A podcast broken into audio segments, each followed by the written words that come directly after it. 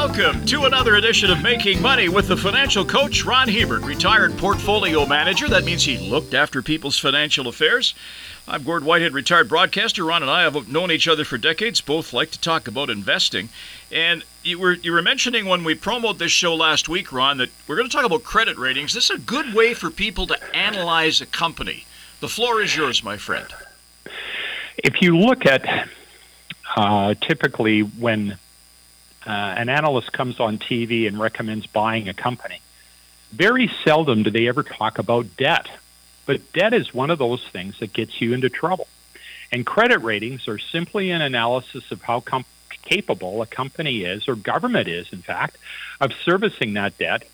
And if they, and it essentially tells you how big a margin of safety they have. So if the economy goes in the tank, will they be able to service their debt? I mean, nobody worries about how a company will be able to service their debt in the good times, but the credit rating agencies really give you a good risk analysis of that company and its ability to service its debt, not just in good times, but in bad times.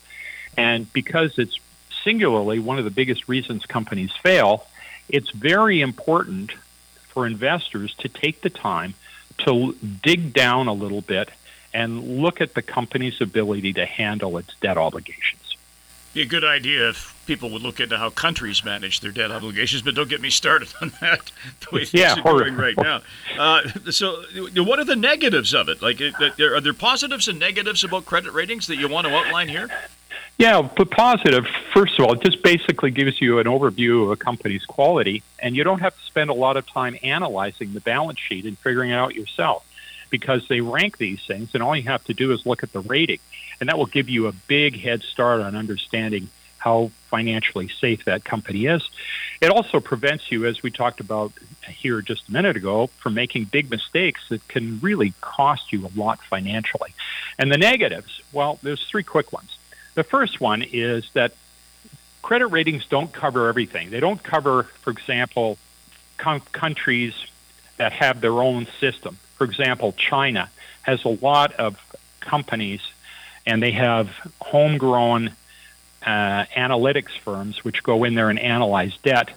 But it isn't very transparent, so their credit ratings are not are really suspect. So most people really, if they're looking at Chinese stocks and that have been analyzed for credit risk by Chinese analytic or credit rating firms, they take that with a grain of salt.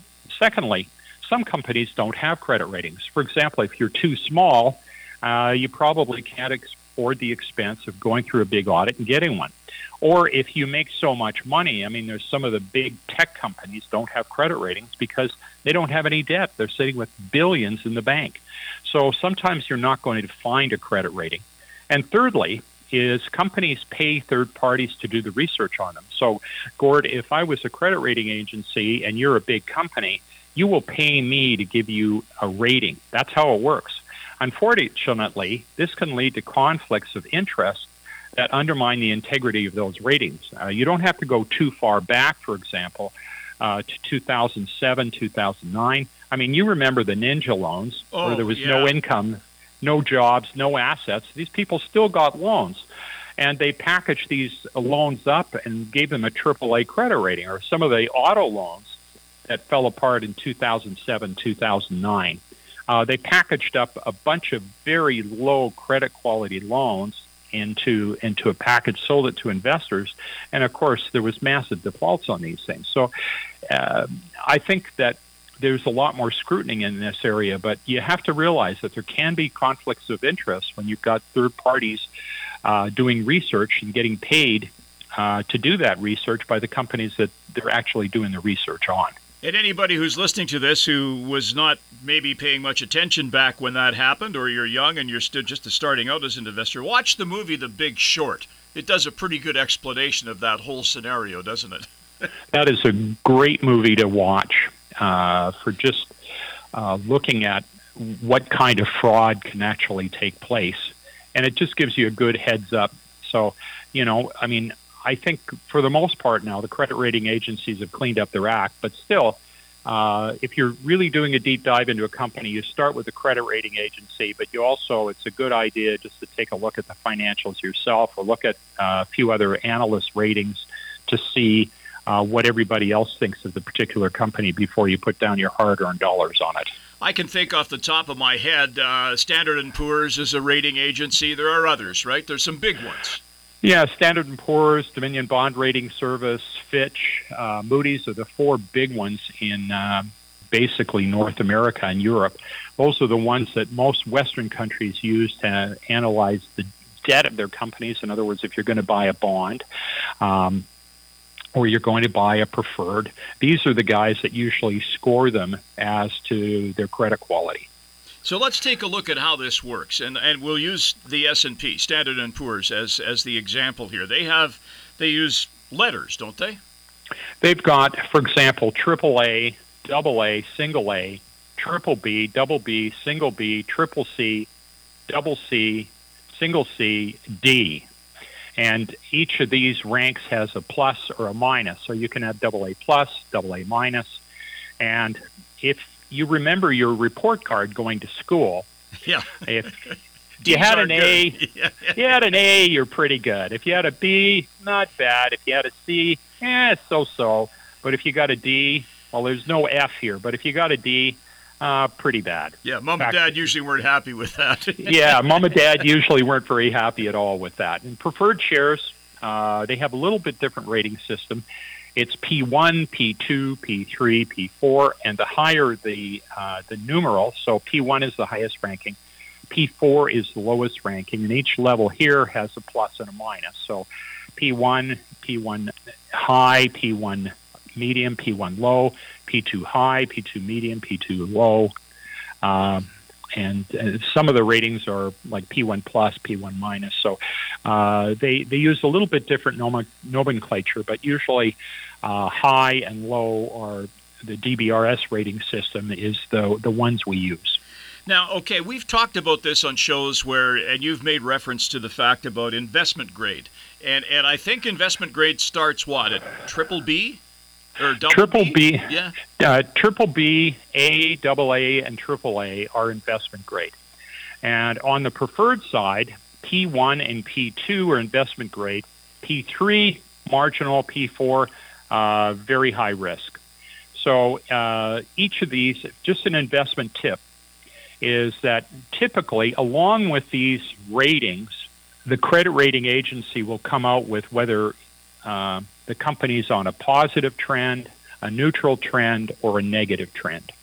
And so if it's a negative trend, it means that the analysts are thinking that on the track the company's going, their credit rating is going to get worse and not better.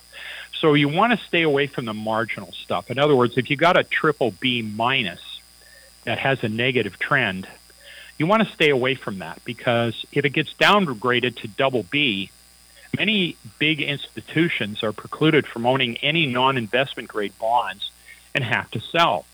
And once they all uh, see that a downgrade has happened, they all head to the exit, and this can really push down the price. So you want to stay away from the triple B minuses if they have a negative trend. If it looks like they've got a positive trend, so that they can go to B or, or sorry, triple B and triple B high or triple B plus, uh, that's a uh, that's a good trend, and so you might want to take a little speculative risk there, but really stay away from the triple B lows uh, that have a negative trend attached to them. Then they have and a, the best. They have the risk of becoming junk, right? As they're called, they, junk bonds. Yeah, that is uh, that's exactly right, Gord. And, and a junk bond is just that. It's a, it's a company that has high credit risk. Okay. Now, the best way to find this stuff is do a Google search. Just uh, type in the name of the company and uh, or supply its name and security symbol if you have it, and then you just put credit rating. And then you'll get uh, page after page after page of, of rankings and things like that. So very quickly, you just do a Google search of the company. It'll it'll give you two or three rating agencies and tell you what they think of these guys, whether it's a bond or preferred, or even if you're just looking at the the common shares, it'll give you an idea of where they are on the, the credit scale, and you'll get a better idea of how much risk you're taking if you're buying the stock. So, should we use this approach, Ron, if we're going to buy like some kind of an ETF or, or just a, a share across that you know, that we're do we do we use the same approach there? Well, if you go to uh, the company's webpage, so virtually every ETF and every mutual fund, especially the fixed income ones, uh, what they, they do is on their webpage, you can usually go down and uh, you dig into the stats. And they'll have a section stating what percentages of the securities in the portfolio are at each credit rating level. So if you have an ETF that buys preferred shares, it'll tell you the credit quality, like 40% P1, 30% P2, 15% P3, 10% P4. And bonds, you know, you might have uh, all investment grade, and then as you get into some of the more aggressive funds, you might find that virtually all of um, their weightings are non-investment grade. So, if you're buying a fund or an ETF, it's really worth your time to look at the stats page and dig out what the quality of the individual securities they have, and they'll put a percentage on it so you know how much risk you're taking. All right. So, is there anything else you want to throw in here before we wrap it up and uh, talk about what we're going to do next week here? Well, uh, you can also use these credit ratings for buying common shares. Typically, uh, the credit ratings are to evaluate the bond and preferred holdings, but they also tell you um, what the company as a whole uh, is as far as their debt quality. And don't forget, when you're buying common shares, you're the low man on the totem pole. They get paid out last if a company has to liquidate its assets due to bankruptcy or insolvency. So you want to check its credit rating. Uh, the company's credit rating tells you how much credit risk uh, you're taking owning these common shares, especially if it runs into financial problems. So check a security's credit rating. It's a very quick way to find out how much debt risk you're taking on. Okay, so in, in light of that, it, these kind of tie together. We're going to talk about some uh, stocks that you really like in your best of the best portfolio. These are the ones that have the good the good ratings. They've got the substantial meat on the bone that you think are, are pretty good for investors. Is that what we're going to check out next week? We're going to take a look at companies that are considered the benchmark or standard in each sector. So uh, there's far more sectors. I could have probably gone with 50 sectors, but I took probably 18 of the more common investor sectors, and we're going to take a look at them and take a look at the companies that are considered the standard which everybody else compares themselves. And especially when you're going into rough markets, um, a lot of people want to migrate to the highest quality they can find in each uh, sector. This will give you an opportunity to take a look at some of the real winners in each sector of the economy. So, back next week with another edition of Making Money. On behalf of the financial coach Ron Hebert, I'm Gord Whitehead. Thanks for joining us. We'll talk to you next week. The information presented is derived from sources believed to be reliable. This material is presented for information purposes only and does not constitute investment advice. Before acting on any investment information, a person should seek advice from an investment professional. The presenters may or may not hold positions in the securities discussed on this show and will not be responsible for any losses sustained from acting on this information.